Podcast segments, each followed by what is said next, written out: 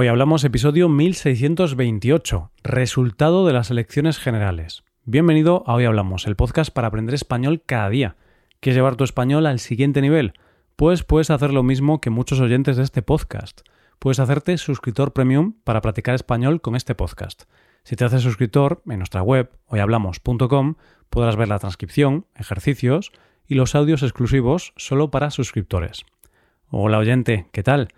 Hace unas semanas te hablaba en este podcast de que en España se iban a celebrar elecciones generales. Pues bien, ese momento ya ha pasado. El pasado 23 de julio se celebraron las elecciones generales y en el episodio de hoy vamos a ver los resultados y qué va a ocurrir próximamente. Hoy hablamos del resultado de las elecciones. El gran momento ya ha llegado y tenemos los resultados. Si tú eres un oyente apasionado de la política, Estoy seguro de que ya has leído algún artículo sobre este tema y ya sabes de sobra cuáles han sido los resultados. Sin embargo, la realidad es que, aunque hayas visto los resultados, no es tan fácil saber quién ha ganado o saber qué pasará ahora. Así que vamos a ver cómo han sido los resultados, vamos a analizarlos, dividiendo los partidos en dos bloques, cada bloque formado por partidos afines, y veremos qué posibles pactos de gobierno podrían alcanzarse. Primero empecemos por los resultados. No sé si recuerdas el anterior episodio en el que te hablaba sobre las elecciones y comentábamos algunas encuestas de intención de voto. Si lo recuerdas, casi todas las encuestas daban la victoria al bloque de derechas, formado por PP y Vox. Y realmente las encuestas indicaban que la victoria iba a ser holgada y era bastante probable que ambos partidos sumasen suficientes escaños para poder alcanzar la mayoría absoluta y poder llegar a un acuerdo para gobernar. Bueno, pues una vez más, las encuestas han fallado. Aunque la derecha ha ganado las elecciones, no han tenido tan buen resultado como se esperaba, y no han alcanzado el suficiente número de votos como para poder gobernar. Y evidentemente, tampoco la izquierda ha conseguido suficientes votos como para alcanzar la mayoría. Esto significa que podríamos hablar de un empate, más o menos. Igualmente, primero vamos a ver los datos y después te explicaré los posibles pactos que podrían suceder. Y si finalmente ni PP ni PSOE llegan a un acuerdo con el resto de fuerzas políticas, se tendrán que repetir las elecciones. Vamos a ver los resultados por cada partido y voy a definir brevemente a cada uno de los partidos, para que entiendas un poco el escenario político de España. El Partido Popular, el PP, ha ganado las elecciones con un total de 136 escaños. Este partido es el partido de derechas tradicional de España, es el partido conservador más importante de España.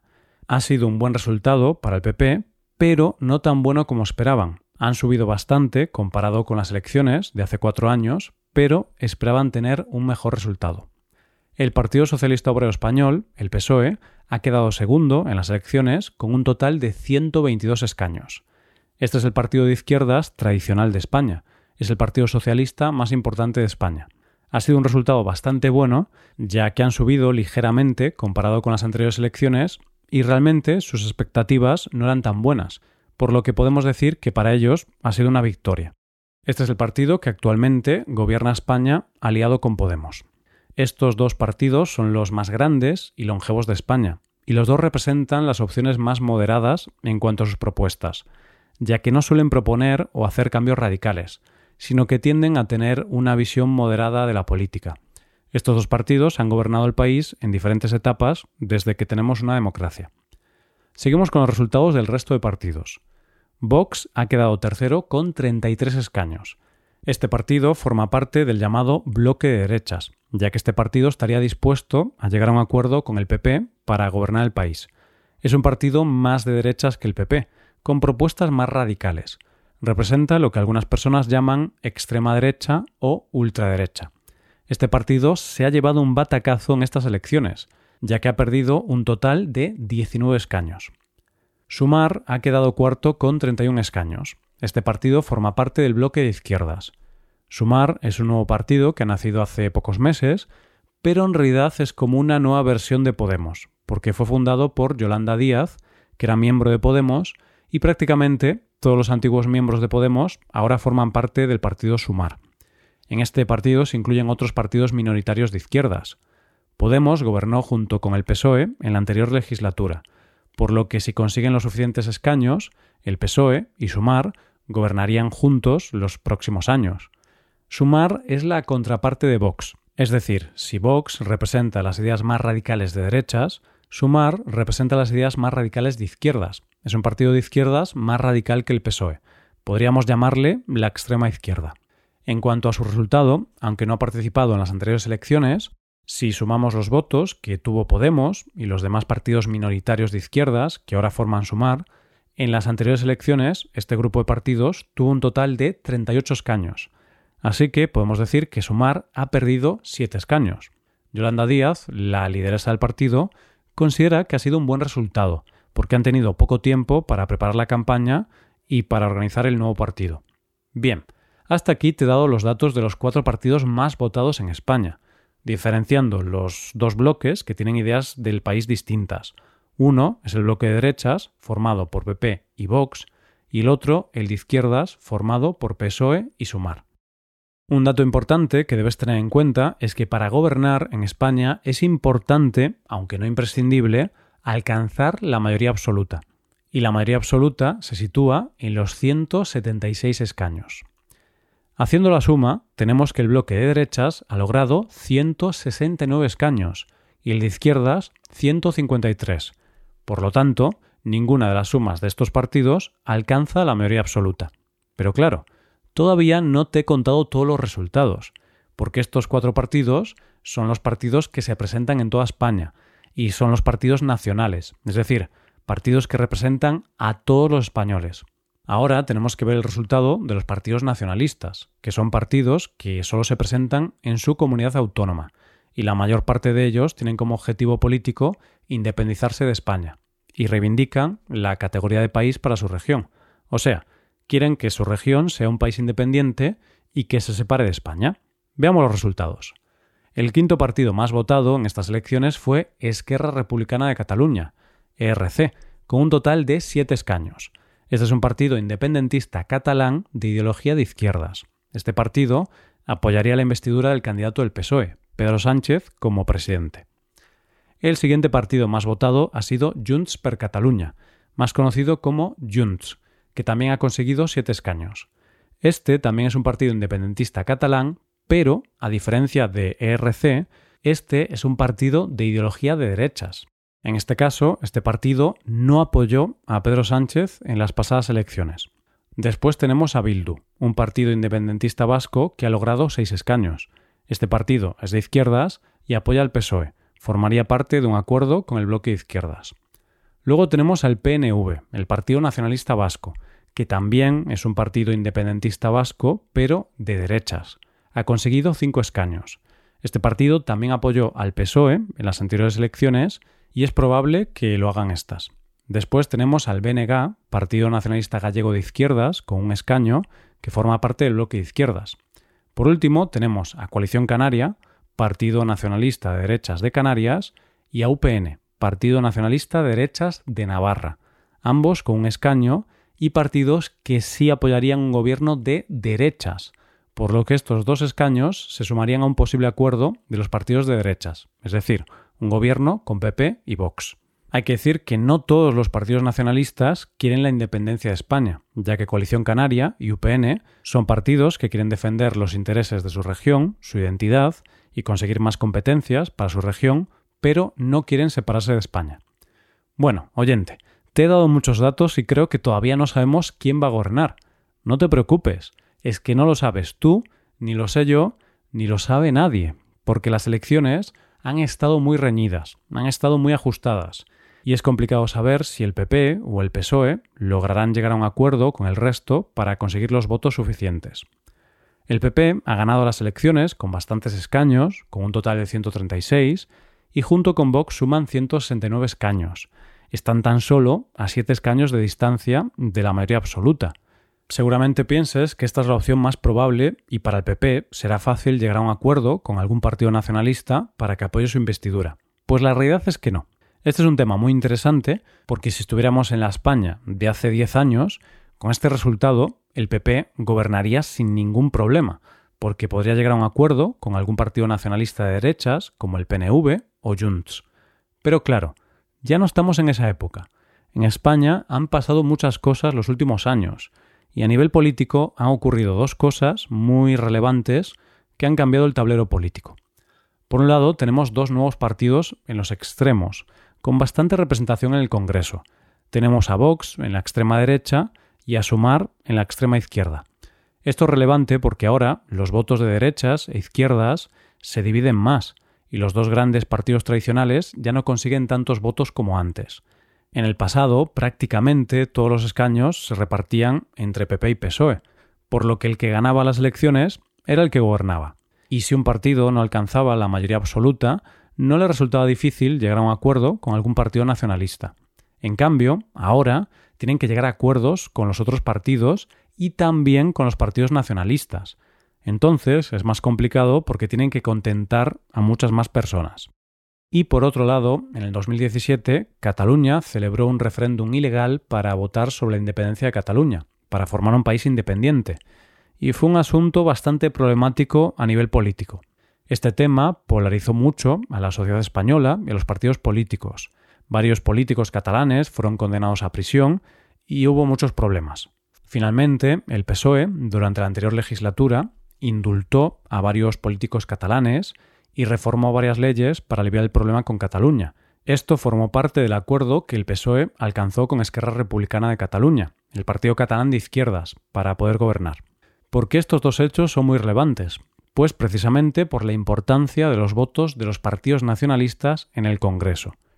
Como ahora los votos se dividen entre muchos partidos y los grandes partidos, PP y PSOE, tienen que llegar a acuerdos con el resto de partidos, siempre son muy importantes los votos de los partidos nacionalistas, porque sin esos votos no pueden gobernar.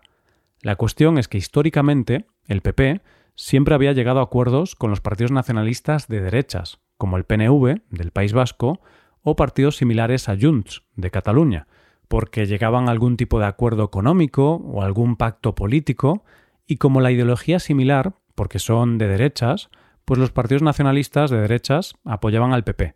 Sin embargo, desde el problema con el referéndum en el 2017, la situación ha cambiado. El PP fue muy crítico con el independentismo catalán y con el nacionalismo, y eso hizo que estos partidos, que históricamente siempre se habían entendido, ahora estén muy distanciados. Y además tenemos al partido de extrema derecha, Vox, un partido todavía más crítico con los nacionalismos. Ellos directamente proponen ilegalizar a todos los partidos independentistas. Y como es evidente, Vox y los partidos independentistas están en las antípodas a nivel ideológico, es decir, son enemigos. Y claro, el PP necesita Vox para gobernar, pero ningún partido independentista en España está dispuesto a votar a favor de un acuerdo en el que se incluya a Vox, porque Vox es un partido que desprecia a los partidos independentistas, y de la misma manera, los partidos independentistas desprecian a Vox. Por eso nunca van a aceptar votar a favor de un gobierno en el que la extrema derecha forme parte. Y esto perjudica al PP, que suele aliarse con Vox para gobernar, pero no sabe muy bien cómo gestionar esta relación, ya que tampoco se muestran cómodos de tener que pactar con la extrema derecha. Entonces, ahora, ya analizando los datos, el PP tiene el apoyo de Vox y los partidos nacionalistas de Coalición Canaria y UPN. Estos partidos sí apoyan al PP y a Vox porque son nacionalistas pero no quieren la independencia. Eso le da un total de 171 escaños. Todavía necesita 5. Una opción posible sería que el PP llegase a un acuerdo con el PNV, el Partido Nacionalista Vasco de Derechas, ya que estos dos partidos no tienen malas relaciones y más o menos tienen un buen entendimiento. Con los votos del PNV, el PP ya podría gobernar. Sin embargo, como te comentaba antes, el PNV nunca aceptaría un acuerdo en el que Vox entrase en el gobierno, por lo que te dije antes de que Vox es muy crítico con los partidos independentistas. Y claro, sería muy raro que Vox aceptase votar a favor del PP y no entrar en el gobierno. Así que, aunque esta opción sería posible, es muy poco probable que ocurra. Así que la opción más probable, pero que tampoco es segura, es un gran acuerdo del bloque de izquierdas con muchos partidos nacionalistas. El PSOE tendría que pactar con Sumar, Esquerra Republicana de Cataluña, Bildu, el PNV y el BNG. Estos ya han mostrado su apoyo, por lo que el acuerdo está garantizado. Entre todos estos partidos suman 175 escaños, están muy cerca de la mayoría, pero una vez más necesitan algún voto más, porque para poder formar gobierno es necesario tener más síes que noes. Es decir, el candidato a la presidencia tiene que recibir más votos a favor que votos en contra. Entonces, parece ser que actualmente, si tenemos gobierno en España o si se repiten las elecciones, todo esto va a depender de un solo partido. Todo va a depender del partido independentista catalán Junts, que suma siete escaños y serán decisivos para ver si el PSOE gobierna o no. Este partido independentista catalán de derechas fue el mayor impulsor del referéndum ilegal de independencia en el 2017. El presidente de este partido era Puigdemont y fue el líder del movimiento por el referéndum. Después del referéndum escapó de la justicia y se fue a Bruselas. Actualmente está huido de la justicia española y no se sabe muy bien si lo detendrán o qué pasará. La cuestión es que este partido, Junts, tiene como principal prioridad la independencia de Cataluña y el perdón a todos los condenados por el proceso independentista del 2017. Esto quiere decir que Junts podría aceptar un acuerdo con el PSOE, pero ya han dicho que serán exigentes y que no les importa la gobernabilidad de España, sino los intereses de sus votantes. Por tanto, tiene pinta de que ahora el PSOE va a intentar conseguir el apoyo de Junts, pero el acuerdo está en el aire, ya que por el momento las exigencias de Junts son bastante grandes y quizá el PSOE no pueda aceptarlas. Junts exige la amnistía para todos los implicados en la organización del referéndum ilegal y también exige cambiar las leyes para poder realizar un referéndum de independencia de forma legal y que sea vinculante. Y curiosamente, justo el día después de las elecciones, la Fiscalía Española ha pedido reactivar la orden de detención internacional del presidente de Junts, Carles Puigdemont. No sabemos si esto ha sido simplemente una casualidad pero está claro que si ahora meten en la cárcel a Puigdemont, la figura política más importante de Junts, eso podría influir en las negociaciones, ya que Junts quiere la amnistía de todos los implicados en el referéndum. Pero claro, si meten a Puigdemont en la cárcel, quizá se contenten solo con el perdón a su presidente. ¿Quién sabe? Esto ya son teorías mías. y al margen de esto, algo curioso que no te he comentado es que el PP, después de las elecciones, ha intentado convencer al PSOE para que le permita gobernar, de que no vote en su contra. Pero la verdad es que esta ha sido una propuesta un poco rara, porque el PP ha criticado mucho al PSOE durante la campaña y ahora pues intentan convencerlos de que los apoyen, cosa que está claro que no va a ocurrir. Bueno, este ha sido el resumen del resultado electoral. He intentado resumirlo de la forma más sencilla posible, pero la política española actualmente es bastante compleja por lo que me ha sido imposible simplificarlo más. La verdad es que yo no tengo claro qué va a pasar. Yo creo que o gobierna el PSOE con Pedro Sánchez, llegando a un acuerdo con muchos partidos, o se repiten elecciones. Creo que las posibilidades del PP de llegar a un acuerdo son muy bajas. Igualmente, aunque gobernase el PSOE, la realidad es que esta legislatura sería más complicada para el bloque de izquierdas que la anterior, porque a la hora de votar las nuevas leyes ya no tienen tantos votos en el Congreso como antes. Y aunque Junts llegase a un acuerdo con el PSOE, después, cuando hubiese votaciones de leyes, es probable que vote en contra de muchas leyes, ya que es un partido de derechas y no de izquierdas, como el PSOE o Sumar. La palabra que resume el momento político de España es incertidumbre. No sabemos si tendremos un gobierno o habrá nuevas elecciones. Y si finalmente hay acuerdo y el PSOE gobierna, va a haber siempre mucha incertidumbre porque el Parlamento está muy dividido. Hasta aquí el episodio de hoy y ya sabes, si te gusta este podcast y te gusta el trabajo diario que realizamos, tu colaboración sería de gran ayuda. Para colaborar con este podcast puedes hacerte suscriptor premium. Los suscriptores premium pueden hacer a la transcripción y ejercicios e explicaciones. Hazte suscriptor premium en hoyhablamos.com. Muchas gracias por escucharnos. Nos vemos en el episodio de mañana. Paso un buen día. Hasta mañana.